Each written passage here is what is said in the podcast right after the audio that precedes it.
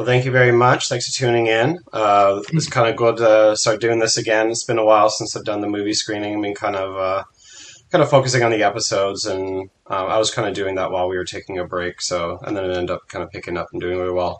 Um, but yeah, it's kind of cool to do this again. So, thank you again for uh, Silas uh, joining this and kind of hosting it with me and getting that name because he's been a big part of uh, what's become a Broke House. So, you know, it's really become like a staple for sure. And, uh, and always appreciate Silas and everything that he's done. So, thank you. Yep, thank you. Let's kind of do a um, like a thing with about Silas about your involvement um, with the Broke House and what all of you've done and which films you've done covers for. Oh, okay.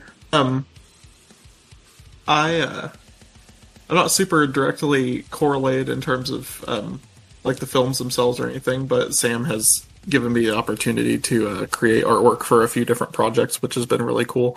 Um, the first thing he had me do was a piece for um, the Odd World of Felicia Fisher, and it was um, for the uh, slipcover that ended up getting misprinted in uh, bad dimensions. So unfortunately, that's how that exists, and on a T-shirt for the film. But um, then he had me do the um, standard edition re-release cover art for Love Dump, and then um, the uh, poster art for the original Blu-ray and the uh, standard Blu-ray re-release of um, Flesh Eater X, and just a bunch of miscellaneous stuff here and there that hasn't seen the light of day on some projects, and some stuff that's ended up being used for other stuff separate from Broke House. But that's like the main stuff through this um, label specifically.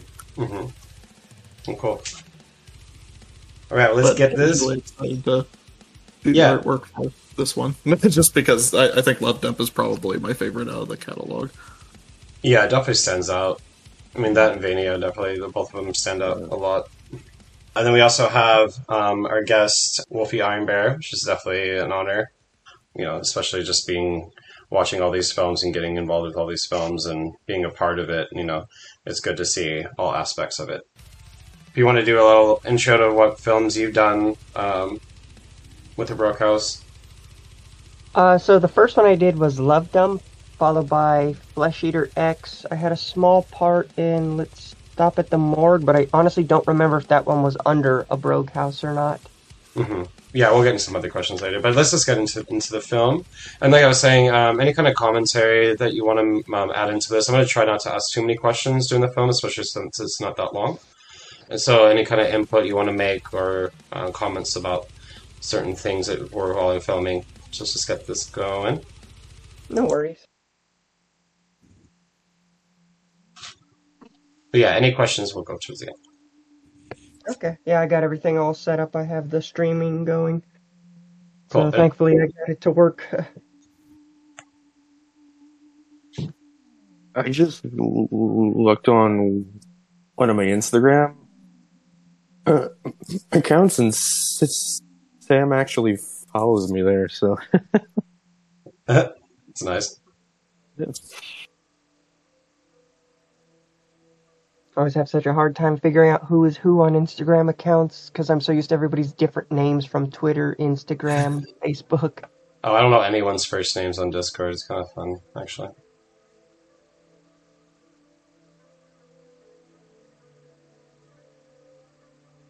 So, how close to the is this to your um to where you live?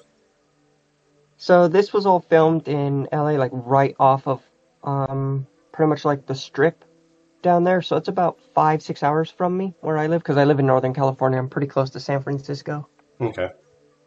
so which is where we filmed parts of Flesh Eater X actually. Yeah. I'm sure prices are ridiculous right now over there. Uh, thankfully the part that I live at, I live just outside of the Bay Area, so I don't get hit with such heavy prices. But Oh, okay. Just far enough out away from downtown. Yeah, collectively we're just slightly more than what the average, you know, across most of the country is. So it's not super terrible, but the offset is I live in a very hot climate, so in the summer it's like 110, 120 depending. Whoa.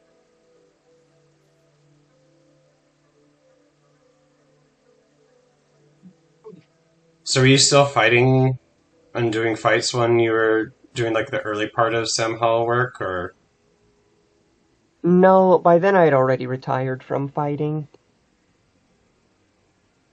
Yeah, I retired from combat sports uh, officially around 2017. you still ever go to gyms and just spar? Uh, I was before COVID, you know, and then COVID kind of put a giant Yeah, stamp on that. yeah, especially when you're sweating on people. Yeah. Yeah, so I was doing that for a bit. I was also an instructor for a, a good bit of time from people that were interested in wanting to learn how to, you know, either do the sport for fun or varying forms of self defense. hmm So you use Iron Bear as your fighting name? Where, where'd you get that from? Uh, well, because I'm uh, Mojave and uh, Navajo Mhm. Native American, and so when I got my, um, I guess, seat on the reservation in Arizona, that was one of the names given to me.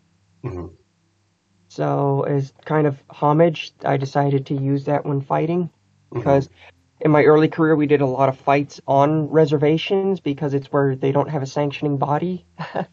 so you don't have to do like the California State Board and things. You can go fight on a reservation and not have it sanctioned in that sense. So it's a good way to get a lot of practice fights in. So it was just kind of a nickname I'd picked up because I had a tendency to take more damage than I should have. So did you get into the character at all, or do any studies on, on like getting into like the character of Denise Holmes? Uh, I actually didn't. Uh, originally, when Sam had come to me with the the project, I started to do a bit of research, and then I was kind of worried that if I, you know, started looking into stuff or watching stuff on it, I would then start to emulate other people's portrayals of characters, and I really wanted to avoid that. hmm I have a tendency to mimic certain things, so I just really did not want to, you know, do my version of what I thought somebody would have played it. So I just kind of tried to steer away from that. Hmm To seem like you're not just mimicking it like directly. Yeah. Yeah, I was, you know, I mean, I've read a lot of different books on um, serial killers and things like that, but I did not want to do any studying in the sense of watching um, things that involved actual serial killers and seeing their mannerisms because I, you know, I just kind of wanted to put my own take on it. Yeah. I can re- re- respect that. I had a uh, photography teacher was kind of like that. He didn't show us any examples because he didn't want us to take from any examples, you know, because he just felt like Yeah. it wanted to be as a creative piece and an identity that was very much our own as much as possible. Yeah, it's it's hard not to want to draw inspiration from certain things. I mean, there, there's a fine line between you know finding an inspiration from something you've watched and then just mirroring what you've watched. And I Mhm. come from kind of a nerdy background, like playing role playing games, and so you know that I guess kind of helped in the sense when I can see myself where I where I'm just doing kind of a carbon copy of somebody's Mhm. take on a character. Did you play a lot of D and D then? Uh, I used to when I was younger. I haven't a few years. I actually moved over to another game called Call of Cthulhu, more Hmm. horror based. Hmm. I'll have to check that out. Yeah, I, I mostly play Magic. I never really got to the D and D. Not that I wouldn't. I just don't have the time to dedicate to like meeting Yeah, up. definitely a hard thing. Is meeting, you know, having that time to do it. hmm This scene is so funny because we're like one road over from being on the the strip, which is like three, four miles from the, the Walk of Stars, and this is during the height of COVID, and I could not believe, you know, at this point, like things had just started kind of trying to open back up in California, and just the amount of like people that were wandering out in the streets, just messed up on all sorts of drugs. It was insane. Mm-hmm. Especially after COVID, because everything felt so like ghost-like with the towns, because nobody was really out at first. It was like, wow, this is weird. yeah, I mean, when we, you know, the surrounding areas were pretty empty, but once you get onto the actual strip over there, I was surprised at how many people were out. But you know, it was it was a really weird time, that's for sure.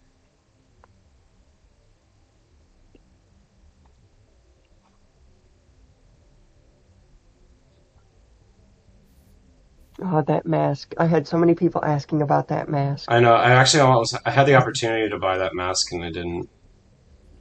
Uh, so Sam gave it to me after the project, and so I had taken it home, and originally the plan was to just hold on to it, and then eventually I was going to give it back to Sam because I figured somebody was going to want it. hmm And then within a week of having it, one of my cats that likes to chew plastic decided to have a field day with it and just Oh no! punctured thousands of holes. Wasn't there like a prop replica of it, or 'cause I'm, or am I mistaken? I don't know where. I think Sam said he picked that one up at like a random store. Like he just saw it and thought, oh, you know, I can use this for a project at some point. And then, you know, he was like, you can have it if you want, you know, because he knows that I do Dom sessions. And so I was Yeah, like, yeah. sure, I'll, I'll hold on to it. And then, you know, one day I took it out to take a look at it and there was just all these fine Uh-huh. holes punctured in it.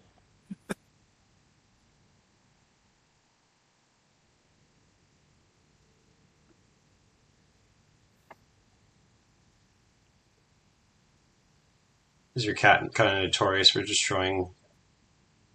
Oh, yeah, they love to get a hold of like grocery bags or the bags that hold water bottles. They'll just chew them. So, what was the experience like? Um, like kind of like having sex with a James Bell prop. That has to be kind of like a interesting experience. It was definitely different coming from my background where I'm used to either working with people or specific toys or products that are meant for this. Um, so I'd say that having, you know, because of the material that he uses, the type of, uh, I guess, silicone that it's made from is very sticky.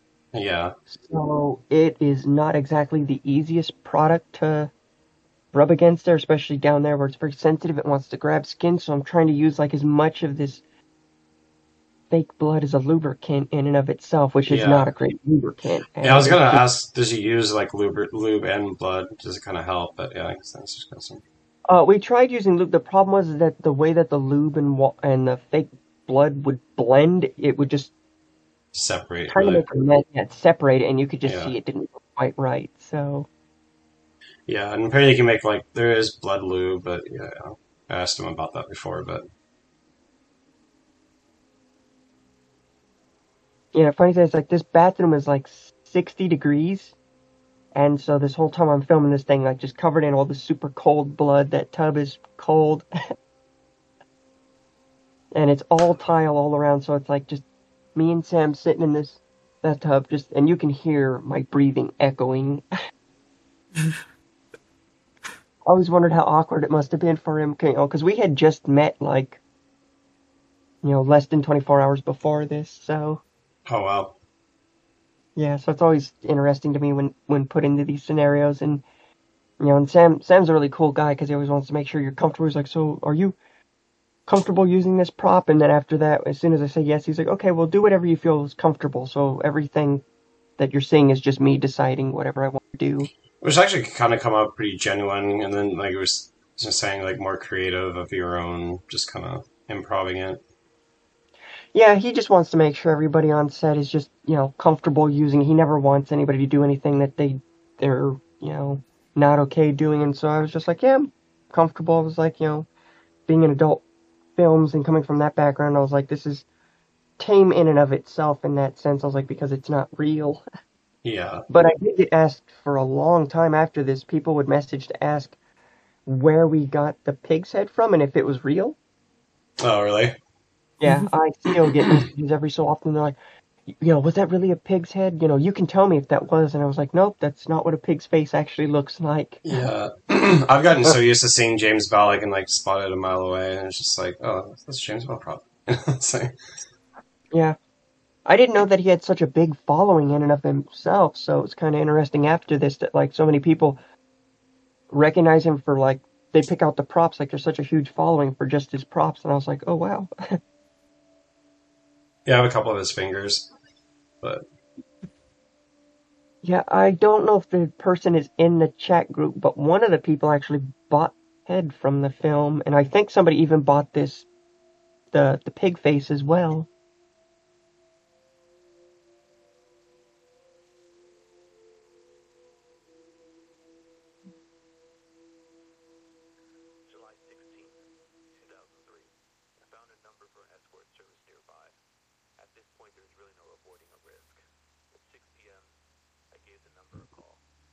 It's always interesting watching these because we shoot everything out of order. So, you know, when I'm filming it, I have no idea, like, really how the product is going to look when it's finished.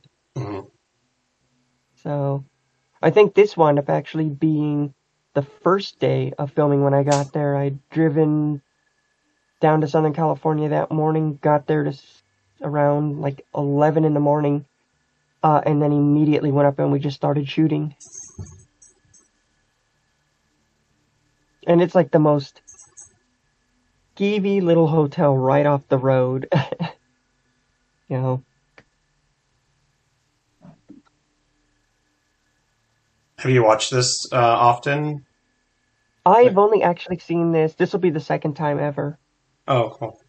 I watched it once uh, a couple months after I got it. I got about halfway through and something came up and I stopped. And then probably about six months ago, I decided to watch the whole thing through. I seldom watch stuff that I'm in just because it's such a surreal experience. I, I, I can imagine. Yeah. Yeah, like I watch myself enough when I have to edit content, so watching the finished product is one of those things that I'm always just like, all right, this is weird. Yeah. I mean, I guess I do it technically with- with my pods and seeing all the edits, but it's different when you're acting. It's like and seeing something like like that. But you're a lot more judgmental in your uh, personal, you know, whatever it be. A lot more critical on everything about yourself. Yeah, and I've had moments like that. I'm like, oh, I wish I would have done this, or I wish I would have just added this one little tweak. So,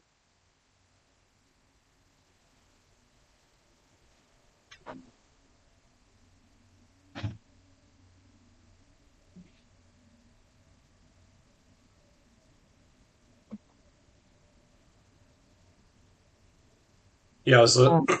oh, sorry. Go ahead. oh no, by all means, go ahead.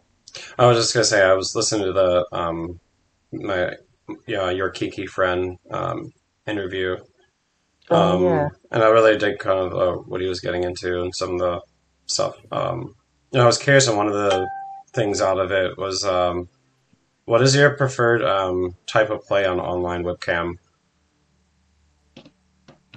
uh, in terms of like what particular types of webcam shows I'd like to do. yeah like what's your preferred because it seemed like you kind of just you know did whatever um but I was kind Uh, of yeah, I had such a wide variety. I when I, I guess what I specialized in was like a girlfriend experience. That was usually the one that like I always felt I did better at. hmm um, which was more of a either a smaller audience or just one-on-one shows. Uh, towards the end, because I don't do them very often unless I'm requested to do it, I did a lot of like pet play stuff. So Mhm. those were probably the two that I did the most were like doming and pet play, and then girlfriend experiences. hmm And is AP Clips your main site that you use for your exotic films? Yeah, I had a ManyVids for a little bit, but I did not care but for some of their politics. Um, so due to those, I decided to not continue to do business with them, even though I lose out a lot more money that way. Um, so it's a hit and a miss. Yeah. Yeah, most of my content creation actually is just through like private commissioners. A lot of the stuff that I make just goes directly to that individual. It's, you know, has their name in it and things like that. So like I I don't want to when somebody commissions me for um product, I never want to then turn around and put it up for sale somewhere else because it was specifically for that individual. Mm hmm Makes sense.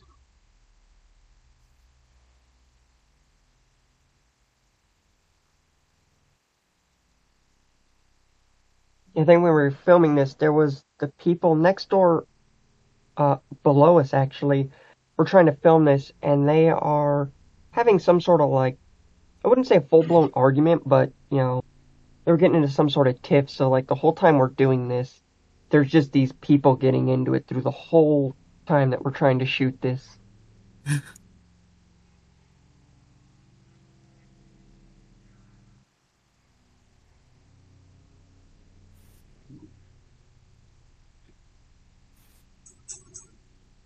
I remember we're doing the scene, and you know, Sam is giving a bit of direction with it. He's saying, you know,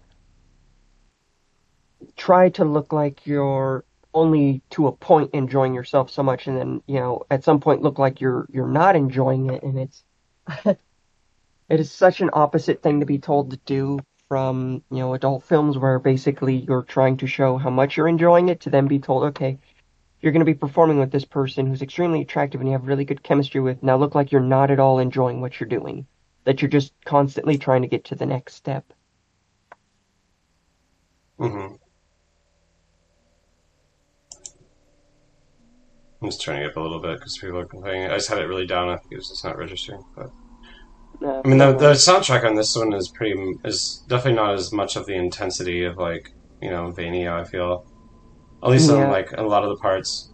But I kind of like that you know that Sam Howe kind of um, doesn't always seem like he has to have that same tone to each of his films. That same form of intensity. Yeah. By the way, is my speaker volume good enough for you? Or microphone volume? Yeah, you sound good on my side. Perfect.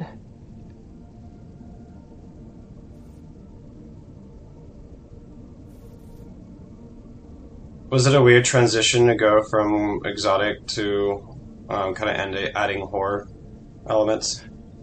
Uh, yeah, just because I really wasn't sure what to expect. It turned out to be a lot more fun than I was, I guess I had anticipated.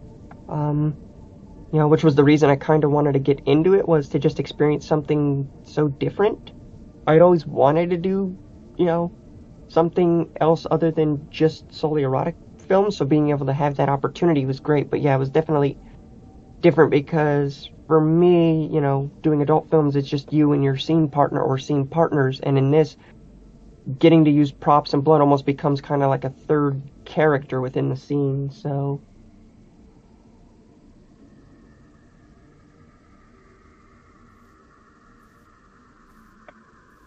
So, what was the Troma film that you were in? Uh, it's called Divide and Conquer. Uh, it had just, in fact, I believe it just came out this year. Uh, Mercedes Mercedes Muse was the person who made it. In fact, they have a uh, a showing for it this weekend in Santa Ana. Oh, cool. So she's going to be there. Lloyd Kaufman's going to be there, and a few other people. hmm and I believe it's available for streaming now. I'm not 100% sure, but I want to say that is correct on their site. Yeah, I play like a super tiny part in, and I'm the. I work the counter at a sex club, and so I greet the three main characters that come in and then flash them my genitals. Mhm. I think my genitals have more on screen time than I do. So, which is always interesting when you know somebody spends five ten minutes with the camera just focused on using different lenses on your genitals, and you know you're doing this thing where you're like, am I supposed to try to with my genitals, and if so, how like what do you do in that situation? yeah, and then it was like 30 extra takes, you know, stuff like that. Yeah. So it just it was definitely interesting because again, you know, things had just shut down again, uh, and it was October in like San Francisco, so it's freezing, and we're at this uh, sex club that's been closed for almost the entire yeah, it's been closed pretty much the entire year since COVID, and you know, we're all wearing like these skimpy clothing, trying to pretend like it's warm. Mm-hmm. So, what got you into sex work in the first place? Uh, I actually got into it when I was 18, and it was just something I was really kind of intrigued by. Um, I kind of grew up really sheltered. So when I turned 18, my parents are older than most most people's parents, and so when I turned 18, they were very old school in the sense that they're like, okay, you're 18, you either go to college and get a job, but whatever you do, you're you're on your own type of deal. And so I had gone from being very sheltered to all of a sudden I'm 18 and I can kind of go run wild, and so one of the first big things was, you know, I was like, well, I'm really interested in kink and things like that. So now that I'm 18, I can kind of pursue that. And very quickly, that turned into, you know, looking into different parts of the community kink and then being like, oh, well, you can make money camming. And then each thing kind of just spiraled from there in a, in a good way. I think by the time I was like 18 and a half, I had already done an amateur porn by that point. So Mhm. very quickly, I had just dove in head first. It was just so intriguing to me. Was there ever a moment you wanted to just turn back from it all and felt like you had overexposed yourself? Uh, no, I had concerns, kind of like anybody, you know, because people make such a big point, like, oh, if, if you if you post nudes or you you send out anything like that, like it'll follow you, it'll ruin you. And I realized very early in my life I didn't want a traditional career in anything, and so I figured I wouldn't want to work for a place that was going to judge me for the things that I was doing like that, you know, because a good majority of people watch porn. A good majority of people, we all have our own private lives. People are into kink and all these things. So I always thought it was really weird if a company wouldn't want to hire me or somebody was going to judge me because they find out I had done porn when they themselves have either watched porn or do kinky things in their private life. So it's it's it's baffling to me how weird people get when it comes to that.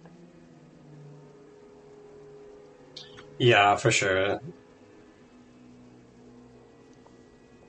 you know, it's like doing indie horror films, I guess, that are of this genre where they're triple X and they're a little bit harder. It's strange to me when I've told friends about it and they go, "Oh, like that's so hard. Like, uh, how, how do you feel? Do you feel comfortable doing something that has like necrophilia and rape and things in it?" And I, you know, I, I point out, I'm like, how many big blockbuster movies do you watch daily where whole buildings full of people get wiped out without a second thought? I'm like, that's something you never think twice about.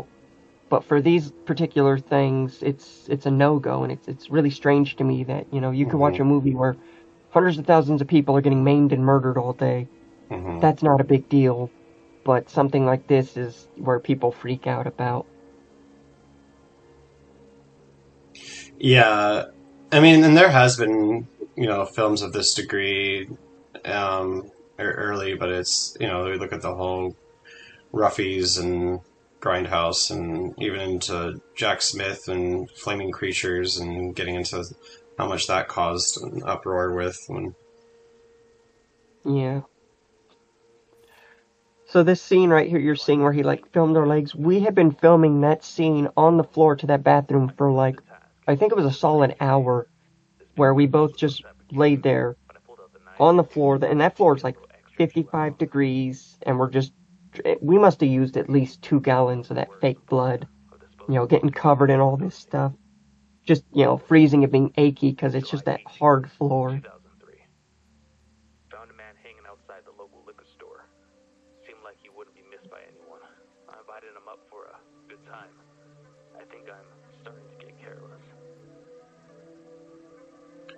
So, do you still have a uh, motorcycle? Uh, I sold it not too long ago. So, yeah, I uh, finally got a car for the first time in my life. yeah, before then I'd had nothing but motorcycles, and finally got to a point where I figured, oh, okay, I've I've been in a few motorcycle accidents, and you know, my partner didn't feel comfortable with me always being on a motorcycle, and it's just not practical all the times for some of the stuff I have to do. So I finally decided to get a pseudo car. I a recently purchased gun without a care in the world. It's a question from Severed Cinema. Uh, have you ever had a problem shooting with Sam where the hotel staff um, came knocking on the door during shooting? Uh, I did not for this project or any other. Sam had told me it had happened before to him. In fact, I think he had told me that it happened with um, during Vania that the hotel staff thought that Osprey was a hooker, if I remember right, or something to that degree, or one of the friends that was going there. We got a few strange looks originally when I had gotten there, but the hotel that we were at, I was you could tell that they were really hurting to get people to stay there at the time.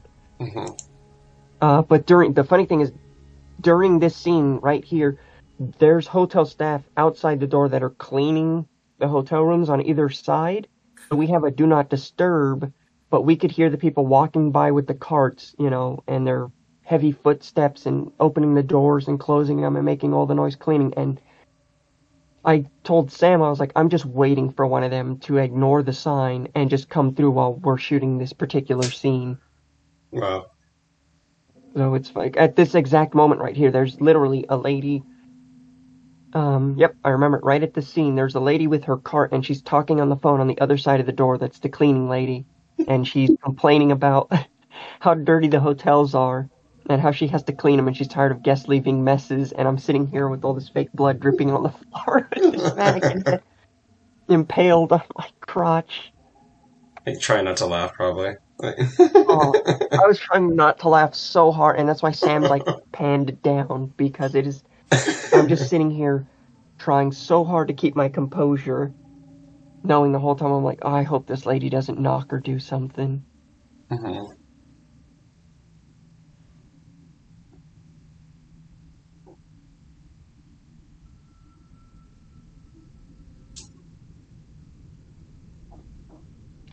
Prop was so sticky. I bet, yeah. Yeah, with all the fake blood and just the material it's made from, it wound up like pulling skin off my crotch in areas. It was unpleasant, and then the fake blood burned. Oh no. Yeah, it was a an unpleasant situation.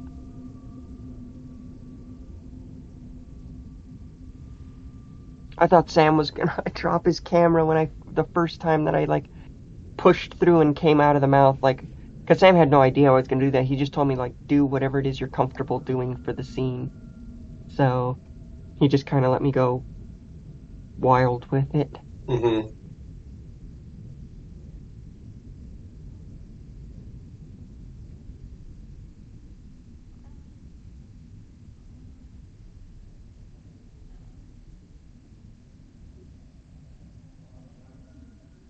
I had so many people that were like, "That's a weird tongue in that scene. What was that?" And I'm like, uh,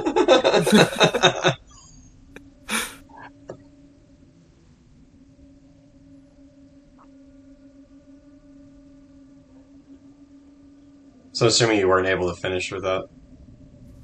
So I was born intersexed, so even if I was able to finish, nothing would come out. Oh, okay. so we, we actually used a uh, a fake cum lube hmm to achieve that uh you know final look. But yeah, that that was not the world's most comfortable thing to try to use to get off too. hmm Just because it literally the, the mannequin head, I call it a mannequin head, is just styrofoam with silicone over it. So it's just hollowed out and then it's just styrofoam all inside with that little bit of latex in it. And so, you know, every so often I would have to pull off those little styrofoam white bubbles because they would be stuck to my cock. hmm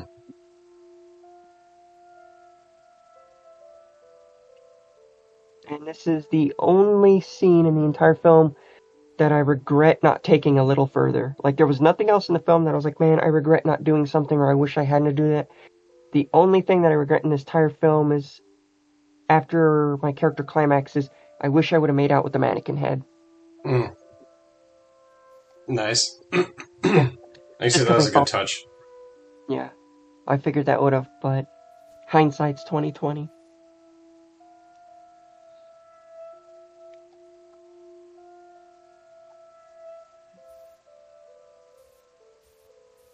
Does he give you any freedom in the story, or is it more just in the like scenes themselves? Um, so in this one, he'd had a pretty good idea of what he wanted to do, and because we were just getting to know each other, um, I didn't have any particular thing that I was like, oh, this should be done differently or that. So I just kind of went along for it. In Flesh Eater X, I did add things or was like, hey, in this scene, instead of this, we should do this and things. And Sam gave me more freedom within that because by then we'd had really good rapport with each other.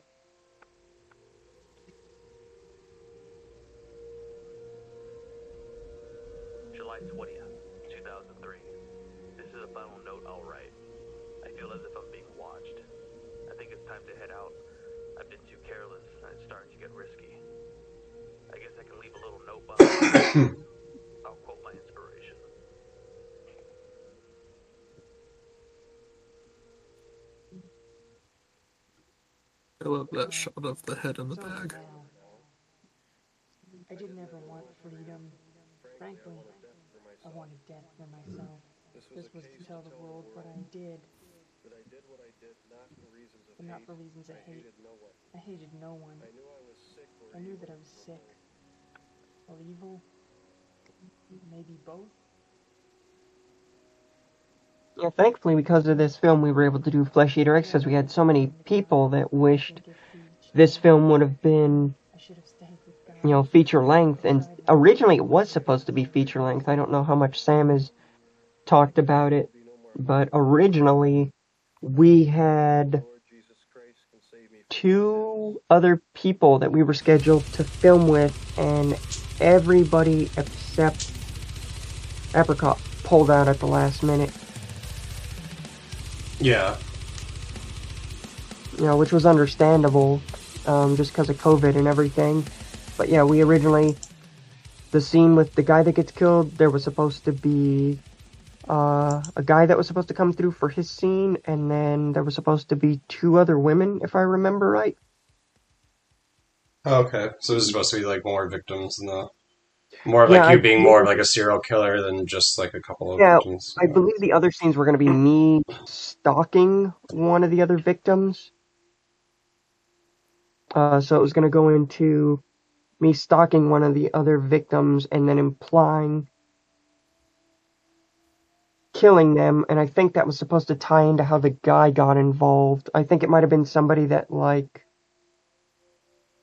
Hmm. saw me, but he didn't see the killing, and so I ended up like convincing him to come back to the hotel room for some fun time, and then ended up killing him as well. What artwork was done by Scott Jorgensen? I'm just gonna remember. It's Uh, that um, watercolor piece of the uh, mask that's on the front of that uh, limited edition uh, slip and on the standard DVD, I think. Oh, okay. I just didn't realize that he did. That was his artwork. Okay. Uh, um, do we have any questions from the peeps? This is kind of now that we have who's come over. Anyone has anything? Yeah, thank you so much, by the way. Um, really appreciate it. no, no. Yeah. Um. Now, I suppose that this question would be more fitted for Sam, but seeing as he isn't here, I guess might as well ask it here. Uh, this movie, when I saw it for the first time, really reminded me of this uh, viral video from well over a decade ago called "Putrid Sex Object." Um, I don't know if I don't know if y'all have heard of it, but this reminded me a lot of that, and I was curious if this took any inspiration from that. No, but I have to check that out. Like, Yeah, I'm not aware of that one either. Yeah, I wish I could answer that for you. No idea. Yeah, it's uh I'm not I'm still not totally sure what it was. It was this weird like art project mhm. and it was this um it was this uh this like uh, guy in drag in like a, this really dirty dark room. And he like he just he fucks a cow head. Just like a severed cow head. I don't know if it's real or not but that's basically all that happens in it. And the whole vibe and the scene with the pig and everything reminded me a lot of that. So yeah, i guess i was What was it called again? putrid sex object came out in 2000 2007 or 2008 Okay. apparently the rats all. Uh, oh my god, about that statement. So you have some fans about that. I'll definitely check that out. Yeah. it's it's I think it's it was. Sorry, I think it was 2007 because I remember hearing about it and um, I briefly saw it and yeah, I'm pretty sure it was 2007. Yeah, I would suggest looking into it because this, you know, as soon as I saw this, that was the first thing I thought of. And, Right. Yeah. But yeah, that's all I wanted to ask. Uh, love the movie, by the way. That was really insane, but y'all pulled it off spectacularly. Uh, Yeah, it wasn't. It, it wasn't what I expected it was gonna be. It was actually quite good. This is my first Sam Hell movie, so uh, really, really interesting. uh, to hear about the movie and uh, just kind of get to watch it and uh, hear the commentary. It's really, really quite interesting. Yeah, yeah. The the serial killer or the killer reminded a bit of like Elizabeth Bathory or kind of like that, or kind of diving more into her um, sexuality, though I guess more. But Uh, it seems there's there's a lot more questions in the Yeah, uh, I'm movie playing catch screening up. I know Sever Cinematic asked, was there any backla- backlash? Uh, I've never heard any about either film, Flesh Eater X, or um, Love Dump. I think the closest that we ever got to anything that would have been viewed as backlash was somebody wanted to review the film um, and said that it portrayed transgender people in a negative light because it portrayed us as being the quintessential oh, if you're trans, and you're the crazy serial killer, which I could kind of see, but at the same time, my argument against it was, you know, being tr- the, the character being trans had nothing to do with their sexuality. So, whereas, you know, for instance, in Silence of the Lambs, their sexuality and gender very closely tied. In this one, those two had nothing to do with each other. It just happened to be that the character was trans and a serial killer. So that was about as close to negativity. And when I explained that to the person, they were just kind of like, okay, well, I'm not going to write a review because I have my opinions, but yours are valid. And that was about it. hmm You know, outside of just people saying, oh, it's not for them, that's really about the worst backlash I've heard. yeah. So you have some other projects kind of coming up, um, like about um, Pink Material Pictures, um, the documentary, which I'm very stoked for. Yeah. Um, and then also the I'm kind of curious on that cyberpunk movie that you're doing, like the cyber sex illegal upgrade. Uh, yeah, so we finished shooting the first episode uh, last month, and so they are in the process of getting everything edited and put together at the moment, but we still have four more episodes to shoot, and then it'll get re-released as a uh, feature-length cyberpunk film slash adult film. Oh, okay, almost like coming out like a pilot type thing. Yeah, it's episodics, and Yeah. then you know, so whether you want to do um, episodes or you just want to wait till the whole thing comes out. hmm Uh, but yeah, I got lucky to be able to, you know, be a part of it because the person doing it is a big fan of like porn with a story instead of just immediate, you know.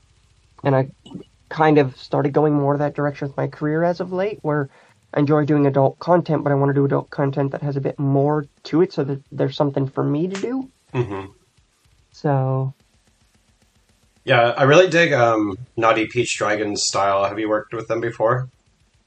Uh, they're actually the one that is in the Troma film. And that's Oh, originally okay. how we met. Oh, nice. So, yeah, we originally met for they're one of the main characters. So we stayed in touch, and recently, um, you know, I was able to get them in connection with a few people I know. So we're going to be going out to Southern California to work together. So hopefully we'll be doing some more stuff together in the near future as well, shooting content. Yeah. Do they do they utilize the split tongue at least, like of kind of showing that in the film? Uh, they're actually not in the cyberpunk film. Oh, okay. Yeah. They're going to be in the uh, upcoming project that we're working on. Oh, cool. Yeah, I, I, I'm not going to say more uh, uh, for obvious reasons, but I'm stuck for it. Um, but yeah, any other questions we got? Um, just out of curiosity, like, what was the creative process writing the script of this movie like? Like, What were the inspirations, I guess? Uh, and for on Sam's side of it or on my side of it, Um, you know, I I couldn't answer for Sam, sadly, um, just because I don't. yeah. Some of the stuff I know, uh, Sam's talked about where he drew a lot of his inspiration. That when he was writing this, I guess he was going through a period where he was listening to a lot of true crimes podcasts, so he would just put those on and then just start writing. So he had originally, when we talked about it, I think he said he'd spent a period of about a month solid just every day listening to true crimes while he was working and doing things. And so eventually, you know, a bunch of these things started jumping out, and he really wanted to, you know, get something on film for it.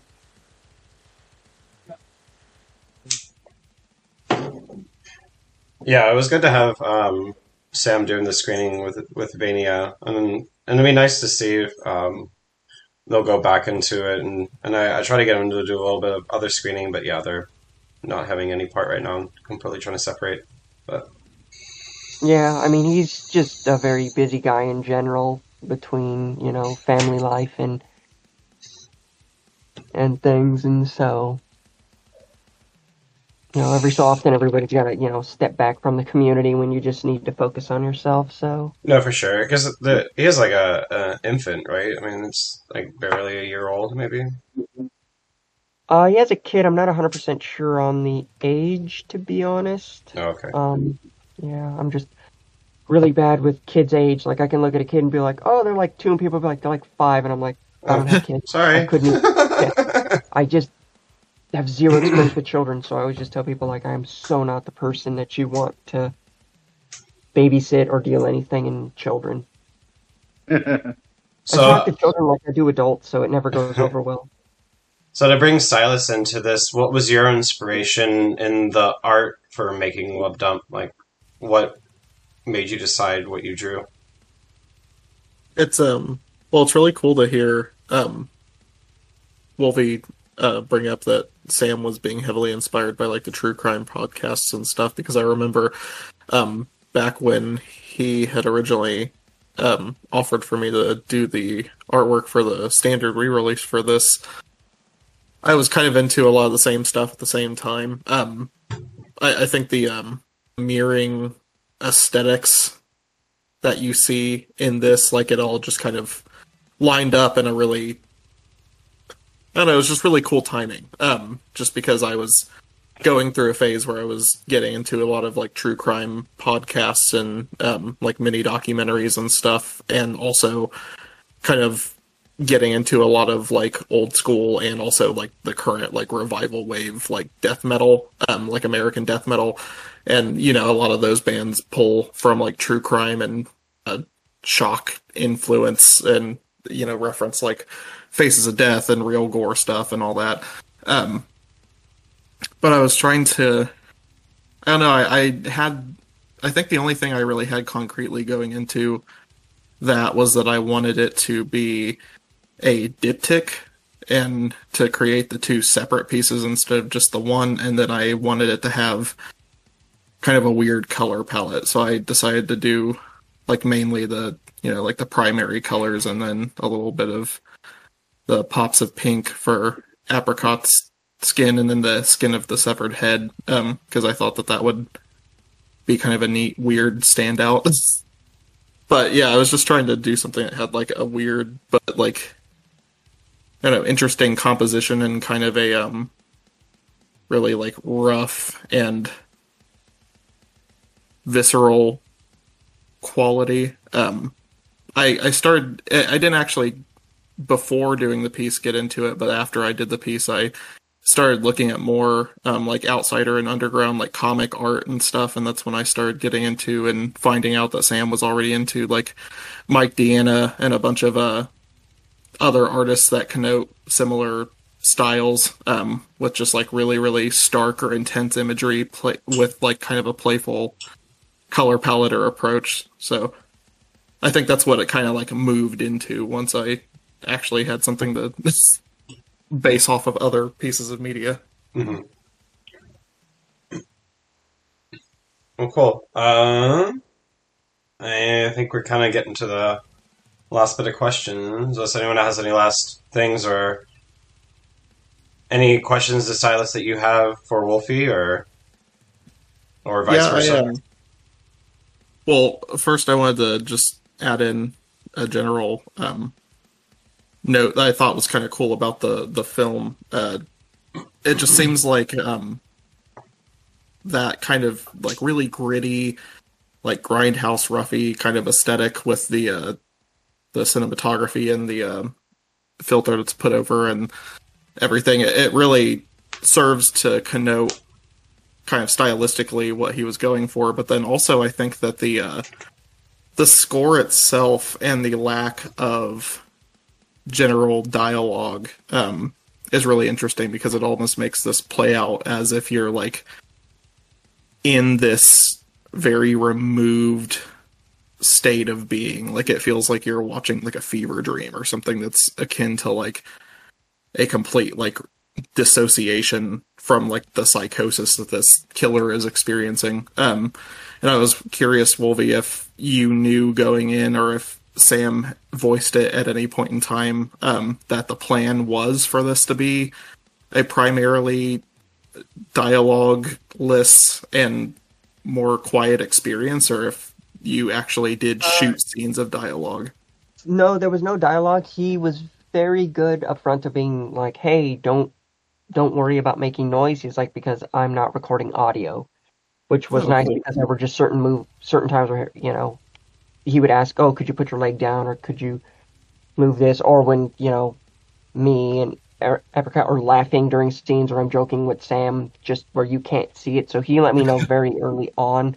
when they were doing it that there wasn't going to be any uh, dialogue for it. That he really wanted something that was going to be body heavy movement to really convey what was going on.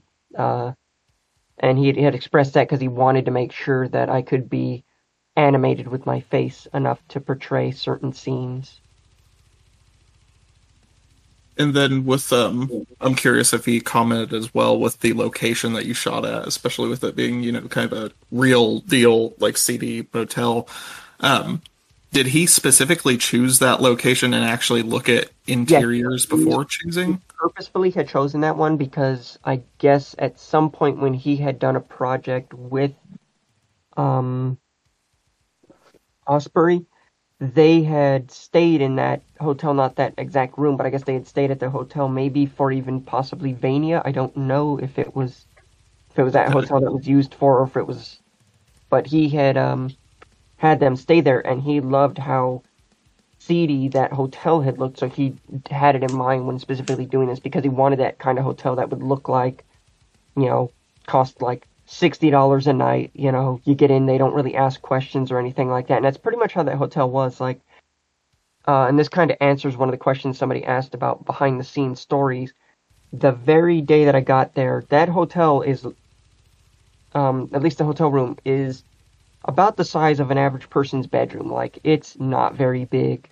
It's wider than it is, or it's longer than it is wide, and then it's just this bathroom. So you open the, the secondary doors you see in the scene where I shoot the guy um, off camera. What's funny is there's the bathroom window which has like prison bars through it, and then behind that is a heavy duty steel mesh and then immediately behind that is a concrete cinder block wall that goes up 10 feet past the top of the hotel. So there's like a four foot gap between it that I guess they'd had to worry about people getting between there and breaking in. And so I was taking a video to show my partner of the hotel room because it was just such a strange hotel to be in. Um, and I was showing them the bathroom how like I didn't get any water pressure in the shower. And as soon as I stopped recording to show them how bad the water pressure was, the head to the shower shoots off and just shatters against the shower wall. And it had turned out that the hotel, somebody had broken it at some point, and instead of the hotel replacing it, they just decided to wrap the inside with duct tape and then stick it back on.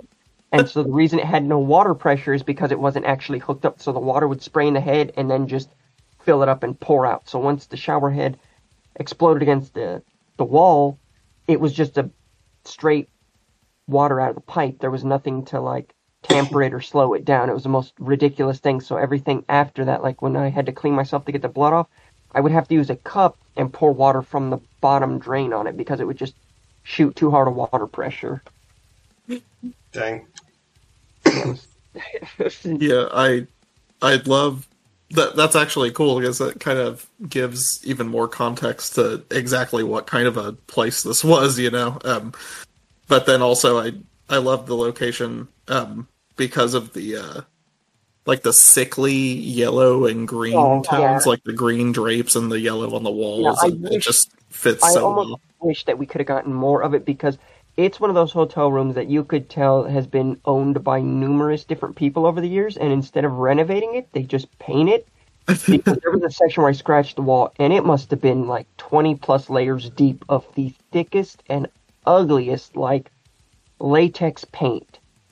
You know, it's like that kind of paint that, you know, apartment places would buy in like 50 gallon drums and then just Right. pour on. Like, it was ridiculous.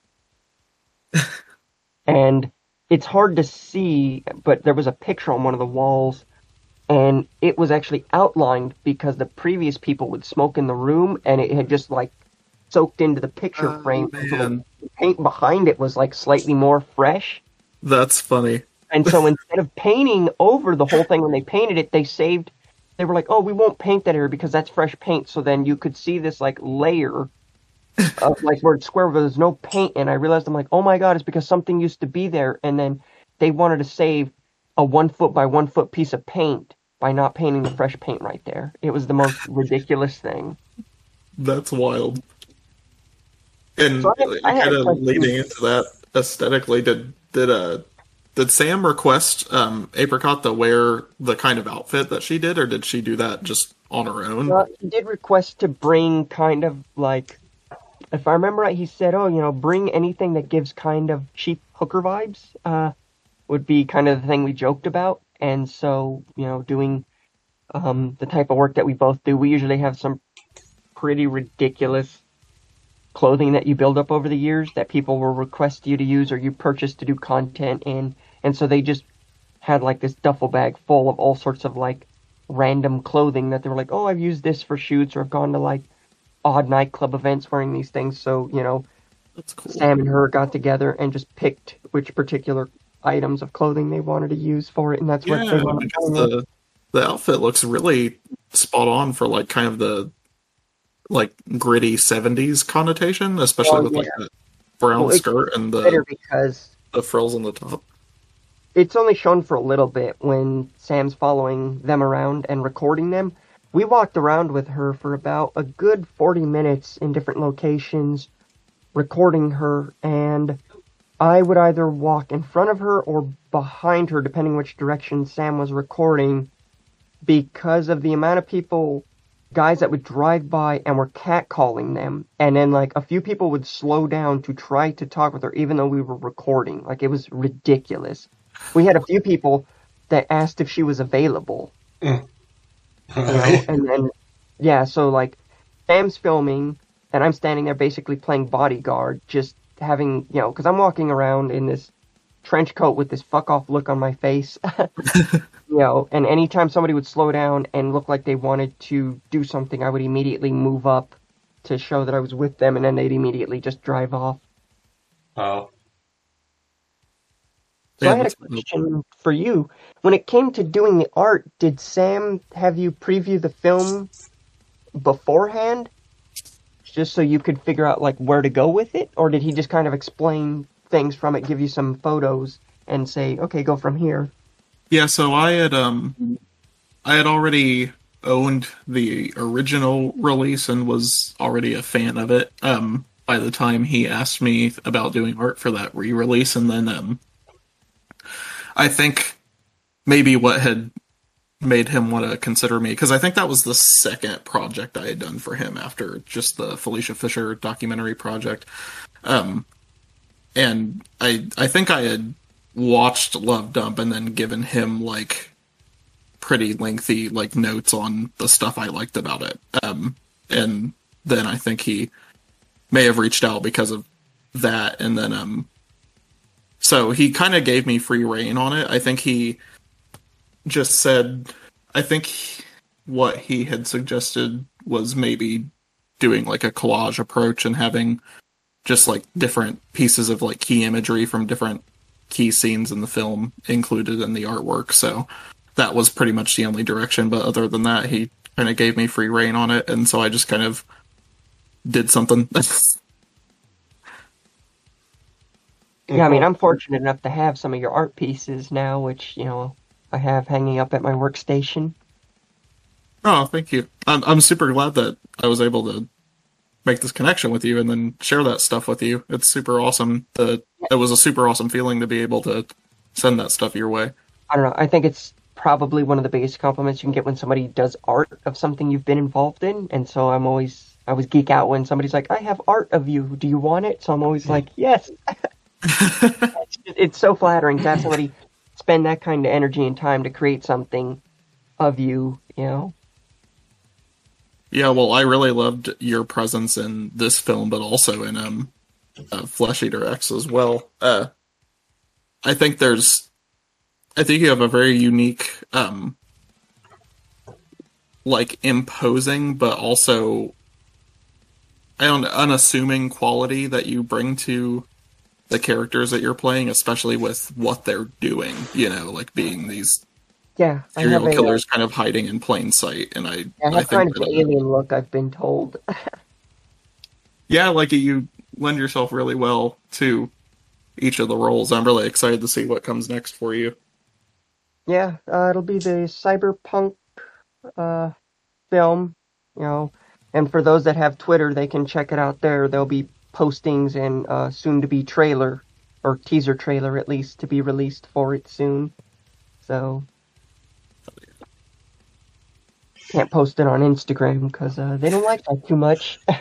Yeah, I, I know. It took me a while to get on Twitter and, and just realizing of how much like, oh, I could have been getting away with a lot of this and not been sitting in Facebook jail for freaking ever. Yeah, a lot of people don't like Twitter to begin with because they think it's a really weird layout. And I tell people, like, look, it seems weird for the first couple days, and then almost immediately you discover it is so designed to be app and user friendly. Like it's it's it's very dumbed down and simplistic. And so after like a few days of really using it, you realize that like it's not complicated. The reason it seems complicated is the lack of complication to it. It's just you know, it's a very basic app, which is what I really enjoy about it, and the fact that you can really post just about anything as long as it's within their guidelines. But like The guidelines are so nudity- loose. Yeah, the fact that they allow nudity and gore type stuff as long as it's you know Not well, even no, even real gets to pass sometimes. I feel, but as long as your account is set up that it is over 18 and that you set it as NSFW, then kind of a. Some people want you to put like a warning, like, "Hey, you're about to see something." But I always tell people, like, if Yeah. you're if you're journeying to that end of Twitter, I don't have time to put a warning. You, you're, Yeah, you're to. I feel like I, if I could just put one on my page as general on my first intro, then you should just know that anything I post, just don't subscribe Yeah, to my shit. kind of I always felt. I'm like, somebody's viewing my page, um, if you missed my header and you're just like expecting something else, well, Yeah. that's on you. It's not like I'm posting like half kittens, half you know, like gore. It's like, it's like I mean, that's maybe my Facebook page is like half my dog, half you know QVC. It's like it's you half my Facebook is yeah, like things of cats or it's semi-political stuff. So it's I just don't do anything with Facebook because it's it's just at this point, as most of us know, it's just like overrun with older people that are very well. I won't get into the political side of things, but uh, heavy-handed with certain things. So I just like it's it's so hard to post anything on there anymore, and then you're never sure what the reach is and. Yeah, and also the algorithm and just the way that the app is set up in general and the way that it's um, kind of crossing over into Instagram's functionality now has gotten to the point where it has really just like killed the reach of yeah, a lot of the like art accounts and art centric accounts that were yeah. you um, have to join in groups, including like directors and photographers and whoever else but just like it seems like those kinds of accounts are really dying out on there i've thought about making a full switch to twitter for that same reason I really hope you at least you know build one and, and become active because I would love to promote your stuff. You do such amazing art. oh i appreciate it yeah I'll, I'll let you know um if i do and also i'd like to get links from you to some of those other projects you're yeah. in that Yeah. are coming up because i need to check those out Yeah, speaking of Flesh Eater X and having that uh, original painting from yours, and you know, I don't think I could ever let go of that. You know, it's like, it's uh, thank you i'm glad you picked it up Seriously, right? that was like a really big deal to me. Like someone's like two thousand, like nope, two million maybe. I don't know. I'm sorry. we'll see. We'll see. Yeah, no. thank you again for picking that up. That really made my day when you did that. Yeah, no, that was definitely one of those pieces that just stood out to me immediately, and I, I kind of liked um, how it feels like a, a Mona Lisa because it, it's like smaller than you expect it to be. It's like Which art piece did you get? Um, the It was the, alternate um, cover. the Flesh Eater X cover. That oh, like the one that has filmmaker-esque me in the one. towel and the black shirt. It's um the opposite one, the one where it's the two hanging figures and you Oh, on the chair. Yeah, because my personal favorite wound up being uh, the one with uh, where I'm in a towel and then in the black shirt. Like I love that art piece. I don't know what about it, but when you when you draw it with the no face in the centerpiece, I loved that. Oh, I'm glad that you like that. yeah. I don't know what it is about Uh, that. Piece, I see it and I'm like, I love this. Mhm. And then uh, Benjamin Morningstar, who's done a bunch of, um, he's produced a bunch of Sam's stuff. He bought the original of that one, and that one's a little bigger than the uh, one that Christian bought, just because I had a canvas that had a lot of like pre-prep texture and stuff on it that I wanted to use for that. Um, but yeah, I'm really glad that you dug that as well. If there, uh, Wolfie, if there are art pieces that I haven't sent you prints for, uh, send me a message and I'll shoot some your way. I'm pretty sure you covered them because I got the ones from Flesh Eater X and I got the ones from Love Dump. So I'm, Okay, I couldn't remember if I had sent you the Flesh Eater X stuff or not. Yeah, you you'd sent them both. In fact, I think the Flesh Eater X one was a kind of a surprise because I remember you were like, "Oh, I'll send you these," and then you're like, "Ah, if I throw in a couple extras." So I was just figuring it was going to be a couple extra of the Love Dump stuff, and then I got that, and I was like, "Oh, wow, okay." He meant extras and other pieces. So. Which is always funny when like I've had people over and they do that like double take where they like look at some of the art pieces and they stare at it in a moment and then they're not sure if they should ask about it. Yeah, I feel that. I think whenever we have people over, they just stop asking. We have so many like bones and skulls and like weird stuff on the walls to my apartment that people just kind of figure at this point it's normal. Mhm. its own gallery. Pretty And, uh, much. I know now I have my whole uh, office kind of dedicated, and I have so much empty walls. I'm like, I need a film. so I'm gonna be posting up some stuff. So I might hit you up soon. Um, well, I guess that's uh, it. Unless there's any other last questions. Yeah. I, I I just had one last question. Um, is there anywhere I can pick this movie up on DVD? Because I really liked it. There is a Vimeo. It's still on video. It's on Vimeo, but it's also I think there may be some DVDs. No, Broke House is still a go. They have um, you can get the the full variety one. It's basically the a Broke House um, Oh, compilation. So it has like um, the Love Dump and um, I forget. Actually, I have it. Hold on. I'll give you the. Yeah, you might reach out to Sam because I'm not sure if he has the DVD listed on the web stores right now, but he might have extra copies. I'm just not sure. Yeah, But I the, know the Broke House Blu-ray collection has Hardcore, uh, Green Hell, Vania, um, Exploration of Sin, Suck My Blood, and Love Dump. So that's the one you can Alright, pick awesome. up in the Broke House site, and it basically has like everything. Yeah, That's why I highly long as you recommend can that one. Play a BDR, you should be good. Yeah. Thank you. How did it go? It went really well. I think it went really well. Yeah, this was awesome. Yeah, awesome. No, I think um, just always a little hiccup in the um, beginning with audio. So, but that's kind of like That was on my it's our end. signature. oh no, it's not even. Sometimes it's like whether it's like um, there's always something. It's like literally, I think we've almost had an, some issue. Almost every single one. I had one where the entire audio I didn't get the any of it. I, I lost all the the whole recording. I was like, damn it. What do, what do you do in a situation like that? Do you just ask to re? I just don't Like- do it. I just, I just, I take, I count it as a loss, and just, I mean, it's still fun, you know, for, um, for the experience for people to be able to, to tune in Yeah. and everything. So, like, I did that for Barf Bunny, and uh, I didn't record that one, and that was more because I just didn't know what the hell I was doing when I was first figuring out the recording, and um, because it was just a new setup for me. Um, but then the other ones, um, there's a couple of hiccups. So, but I think we're we're getting it down. We're not going to let Yeah. it go. Going good. Looks like you have a pretty good following of people. Yeah, uh, it's usually about about that. Whenever it's definitely toned down now. Um, it was I was watching it up. It usually peaks. Uh, I think the most is about like thirty five. It Was about the most that I've ever seen at the highest. But um, but yeah, We But may have so- lost a few through verification because we're just starting to verify some of the members. I think most cause most of the most of the active people are verified. Uh, just uh, We have a lot of live stuff we want to mess around with, though. Mhm. So, and not just this, but like, we'll we want to do like a few Game different shows. things. game shows, and I did my first trivia last night. Did you guys watch that? no. I did horror trivia at the end of uh, Horror Corridor last night.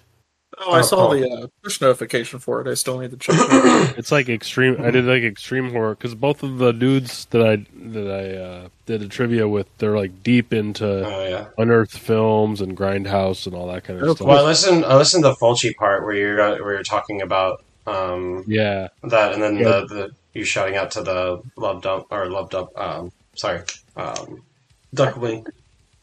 Got love dump in my head. Biro, Steve Biro. Yeah, don't torture a duckling. Oh yeah, yeah, yeah. Yeah, he talks about Biro a lot. I guess Jay Hex wants to be like a like do kind of like Crypt Keeper type hosting kind of thing for Unearthed. And he's talking to Ooh, Biro about it. So Yeah, and apparently uh, Biro is going to be coming out um, with a bunch of Sam Hell as well. He's going to come out with basically that trilogy, the Blood trilogy, um, which should be cool. Yeah, that should be nice. hmm I know his stuff has such a huge following. I get a lot of people constantly asking where they can find a lot of his stuff. Yeah, I'm almost complete. I have like a, I'm missing like a couple of different releases, but I, I just, I've spent way too I'm- much and have way too much. But I'm a stagger when I see people posting like on some of the Facebook groups of people selling his films on eBay for just astronomical amounts. yeah, yeah, it happens a lot with just anything though that's pressed in small amounts and like Yeah, it just it's so weird to me because like a lot of times Sam will have copies of that still available, and somebody will be selling it on eBay for just you know hundred, two hundred dollars, and Sam will like somebody will post it in a Facebook group, and he would have you know at the time when he was active, he was like, hey, I still have that available to purchase like through me, yeah, yeah, you know. yeah. Yeah, in that case, it's kind of a kind of a scam, a little bit of a Yeah, scalp some- scalping. Some used tires out front of a tire shop, you know. basically scalping. yeah, that's Well, funny. Oh, not really, but I know what you mean. It's I mean, I peculiar. wants to make Yeah. a buck, but you know, like I remember somebody was selling a Night in Gotham, the uh, small release. Oh, I saw that. Yeah, I have yet to see that one, but I remember it vividly, and just some of the stupid stuff that we were doing between scenes and, and laughing about. Yeah, that's just a funny, like, silly little release too. I, I'm really surprised that uh, because I, I know I saw one a post where it was like priced for a really really high amount and Yeah, I think it was like like, hundred and twenty dollars or something like that. pretty wild. Yeah, I kind of I lucked out on some of this stuff, and like even my last recent buys, I got a lot of the recent, um, more like uh, Molly Walsh and Category Four stuff for like fifty each, which is like outrageous because I've seen those go up for bids, and I bidded on one, the like the Bizarre Art of Samantha, and I remember that bid got up to like one fifty on on that. And yeah, I really want to get the Cat Four stuff, but it's just getting increasingly difficult. Mm-hmm. Hey, have a good night, everybody. I'm glad it went well. Yeah, no, oh, thank you. Thank Ian. Take care. Also, congrats on your show's Bye. growth. Just anybody hit me up if you need anything. Bye. Thank you. This was awesome, y'all. Yeah, no, for sure. I'm planning. I'm definitely want to do more of these and get back more into the habit. So, Yeah. and any recommendations, I'll try to hit up the, you know, at least a cast member or at least I have somebody. You know, I don't want to just screen it with with nobody involved in the Yeah. project. So, Yeah. Is it easy for you to get a hold of like people in the project and then wanting to be involved in it? Sur- Um, surprisingly, it hasn't been that difficult. It's um, most of the people seem pretty down to the idea. Um, I think yeah, I, I think it's because it's like to hear that. yeah, I think it's because it seems like such a um, you know, it's a cool f- platform. I feel or a good format that it's easy to kind of like tap into if you can just you know figure out Discord a little bit. So Yeah, I mean, you know, again, coming from my background, most people that want to chat me up, it's usually for you know a, a different means. So having somebody actually be like, "Hey, we want to talk about." You know what you do these projects. I think is just so interesting because you know it would not usually be something somebody would do for me. Mm-hmm. So it's always fun when you know getting to be able to talk about something and reminisce on some of the weird stuff that happened behind the scenes. Yeah.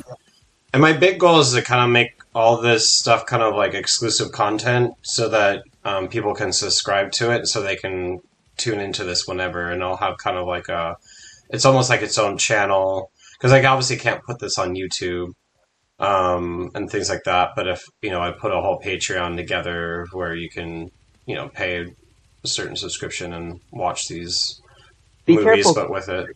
Patreon has a whole thing against, uh, you know, certain types of nudity and things like that. Like Is they, they cleared house because there was a bunch of us that used to run Patreons and things like that for like, oh, subscribing kind of like an OnlyFans, and then Is there an, is there something else as like an alternative that a lot of people move to? Um, I'm trying to remember the name of it. I mean, sadly, when it when it comes to being able to view certain content and things like that, they ended up moving to OnlyFans and using them in that sense, Hmm. where they would put up odd types of material, but because it had adult theming on it, the problem with OnlyFans is they recently um, moved away from more quote unquote hardcore stuff, so you can't have simulated blood, you can't simulate certain non consent consent material. hmm So it's just progressively getting harder and harder to find places to put these up. You almost end up having to create your own site to put it up on and then using PayPal for people to join on the different tiers and then you give them Yeah. access to stuff that's outside. That's probably what. I will ultimately end up doing is just kind of paying someone to help me build up a site and just kind of getting that going. Um, Yeah, definitely worth it. I mean, I already have kind of um, was that um, it's kind of like a basic setup site that's like you can do through Anchor. Um, Oh, but here I thought you were gonna go with the GoDaddy. No, no, no, no. Um, but I wouldn't. I need probably need to get a domain and eventually, and um, but probably not through GoDaddy. No, I'll, I'll figure out some other way of getting a domain. No, yeah, it's definitely worth it. It will it will help boost, you know, your following and get in some revenue to start, you know, recuperating what you put into it. Yeah. I, I still need to license all this stuff, to be honest, because I just haven't really made any money, so it hasn't necessarily been a reason to get it all business licensed yet, but I know the name's not taken yet, so that's good. At least when it comes to my state. Or wherever it be in legal reasons. Absolutely. But I need Curiosity, I to look- step on it. Sorry, go ahead. I was curious. Yeah, I looked at the um, the site restrictions on. Um, this, I think it was like made by Sophie Ladder. Uh, they uh, sort of and it says that you know fake blood is allowed on many vids and um, X videos. It's even Scatbook doesn't have that. Doesn't allowed that. It's a quite an interesting list, considering how even like what seems we assume as lack pretty lax sites for how restricted on they are on certain things. But yeah. Um one actually one question I did have was more of a like just general question about film recommendations before we close off. Let's you know, what films do you have you seen recently that you recommend or film, you know, that this film reminds you of? Is that for Wolfie or um, for Silas? Yes. Both, I guess. I'm trying to think of if there's anything that I've seen that quite connotes this. I, I guess. Um, let me think. Mostly, sorry, I was mostly thinking about any, any good films you've seen recently or any favourites. Been has, Oh a, yeah, has a forced entry kind of feel in some parts. yeah.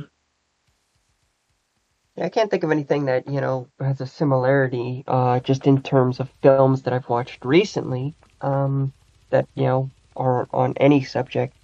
In terms of recommendation to watch, I, it's probably 13th Warrior. It's a super underrated movie for those that may have seen it or know of it. Yeah, I haven't seen that one. I'll have to look into that. Yeah, Honestly, I haven't watched very much of anything recently. I've been like Oh, really, really headfirst in projects. Yeah. It has Antonio Banderas in it. It's from the 90s. Um, It's actually based on a book by Michael Crichton. It's called um, Oh, Eaters of cool. the Dead. So if you like any, ah, yeah, that's it. It is uh, it's based on a book. I highly recommend the book for those of you that enjoy reading. It's probably one of my all-time favorite books. I know you're a big Godzilla fan, right?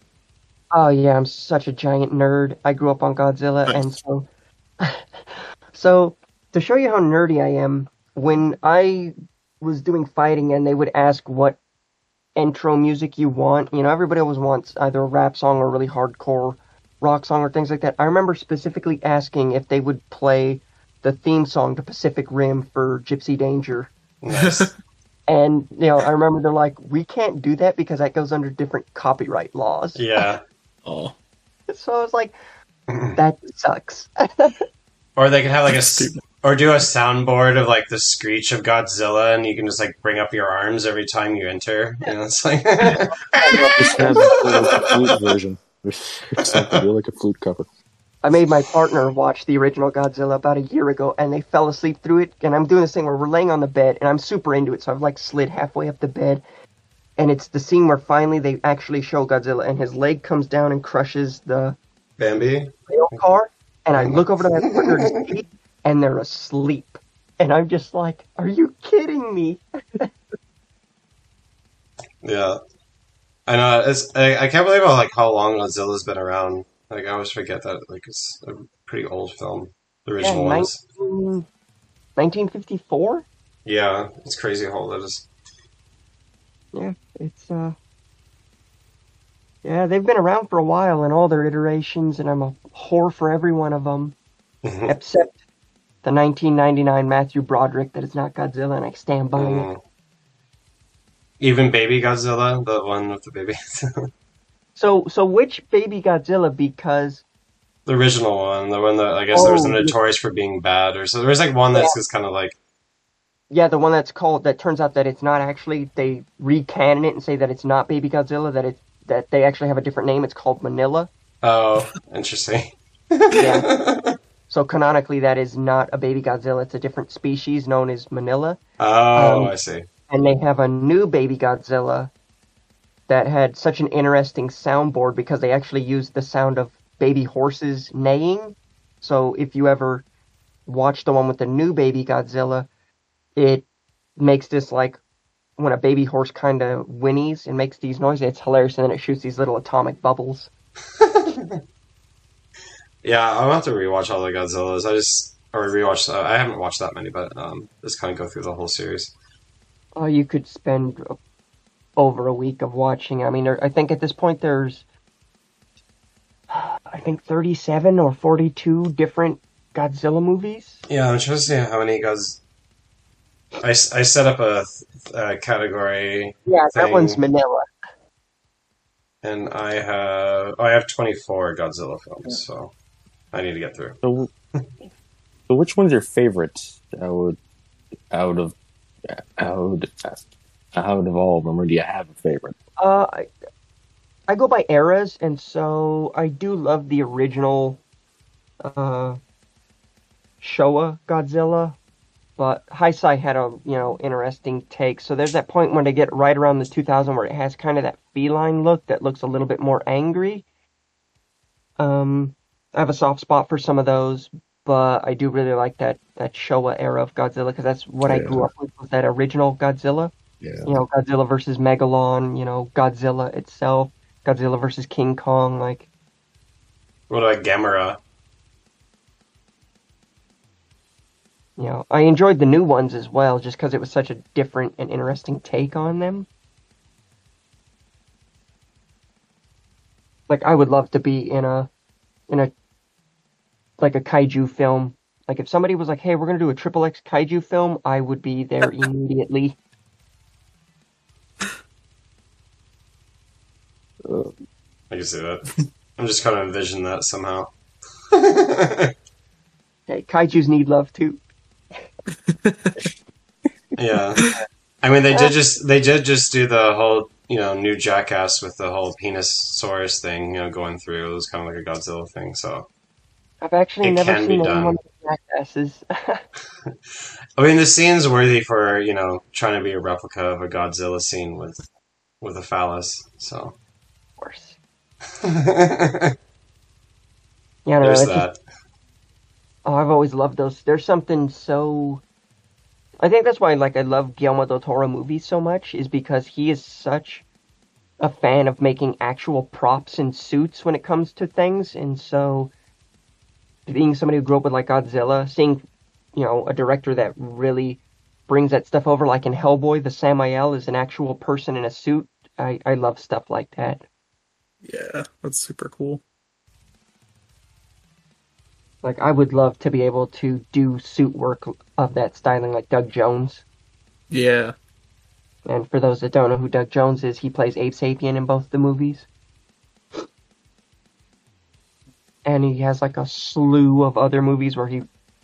I think he's been in a ton of the Guillermo del Toro movies as well. Yeah, yeah, he has, and it's it's really crazy how much creature work he's done once you look into it. Like I've seen him in super huge budget mainstream release theatrical movies all the way down to like really shitty low budget Yeah, low like, budget video releases. Yeah. And the funny thing is, he is very act. Or he was very. I think he might still be. Don't quote me on it. On Facebook, but like he loves to chat up with just people. So when people like are That's posting cool. things in groups on Facebook, like he will just talk to people about all sorts of stuff. Like he's such a genuine, down to earth guy. It's really cool. Yeah, actually, just as a quick last note for me, um, I guess I I've only watched films recently that I've been like screening to do project art and stuff for. So like, um, myself and uh, Steve Dietz are doing some art and design work for uh, Vivian K. Quintero's new releasing label, Embryo House, and uh, White Gardenia is doing music for a bunch of the films, and uh, Marcus Cook is helping with the uh, production and behind the scenes, like authoring and stuff for all the movies. Um, but if any of you are interested in films that have like a similar connotation in terms of like the more psychological or cerebral ele- elements of this film or some of other stuff by Sam, um, Vivian's stuff so far really connotes it in a similar way, but it's almost got more of this uh just really visceral um art house feel that kind of reminds me of like the first segment of Begotten. Um and it's it's pretty cool stuff. I'm really excited to see where she goes with that. So uh I, I'm actually working on the uh, big cartel for Embryo House right now, but pretty soon Lottery Triste, like the last of the uh, pre-orders will be up and available for that. So if anybody's interested in films that have that kind of a connotation, that might be one to check out. And I'm not just saying that because they did art for it. I think it's Yeah. pretty awesome, actually. I just really enjoyed it. Did you hear the the new with the Daniel Valiant on there yet? 'Cause, uh, the one uh, he the Latrice um Latrice. Oh yeah, yeah. She sent it to me earlier today. yeah. Yeah, I got yeah. I just watched that today too. yeah. His his uh scoring for everything so far has been super cool. I also yeah, just- I dug it yeah. a lot. It really added to the piece for sure. No, and uh, yeah, I'm APing that, and that actually is going to be um, the fuller length one is going to um, premiere here, which is nice. Yeah, hell yeah. So we're gonna do the premiere. Um, I guess that one uh, was- would be the premiere because of um, what is the date we're gonna do it? I think it's the twenty sixth, but don't quote me. But somewhere around that time. I'm actually kind of curious. Hold on. Continue talking. Yeah, I'll try to be here for that. That's a that's a really cool one. I'm really excited for the direction she's going in. Hmm, The 21st. Okay. So it's going to be on the 21st of this month. on Tuesday we're going to do a premiere. Nice. So I'm I was going to wait until after Love Dump to make that announcement, so I might as well just announce it at the Love Dump thing. So there you go. You get to hear it first. Thanks for tuning in late.